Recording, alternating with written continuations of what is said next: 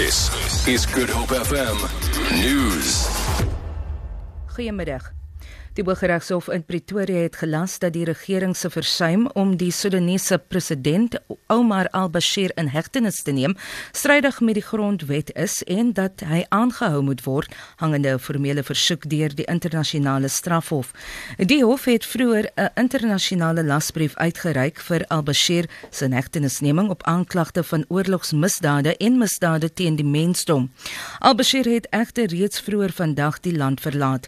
Die regering se regsverdediging verteenwoordiger wat volgehou het dat al-Bashir nog in die land is aangesien sy naam nie op die passasierslys was van die vliegtyg wat va, va, wat vanaf die Waterkloof lugmagbasis vertrek het nie, het erken dat al-Bashir nie meer in die land is nie. Die hof het gister 'n tussentydse bevel uitgereik wat al-Bashir verbied om die land te verlaat. 'n Amerikaanse toerist wat na bewering na by Tsitsikamma in die Suid-Kaap deur twee vissermanne verkrag is, is uit 'n hospitaal op Nysna ontslaan en het per vliegtyg na Johannesburg vertrek. Die vrou is na bewering aangeval terwyl sy gedraf het.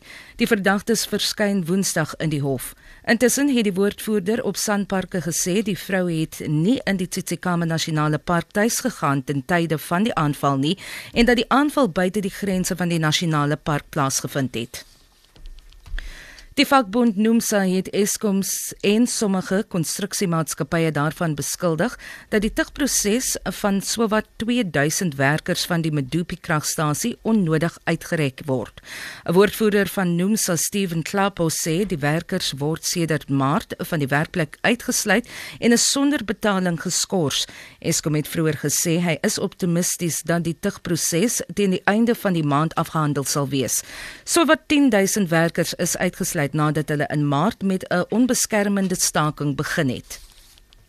Die regsverteenwoordigers van die Marikana mynwerkers en die vakbond AMKU het hulle teleurstelling uitgespreek nadat hulle 'n dringende aansoek om die onmiddellike bekendmaking van die Marikana verslag van die hand gewys is. Hulle het in die Hooggeregshof in Pretoria aansoek gedoen dat president Jacob Zuma verplig moet word om die verslag van die Falem kommissie dadelik bekend te maak.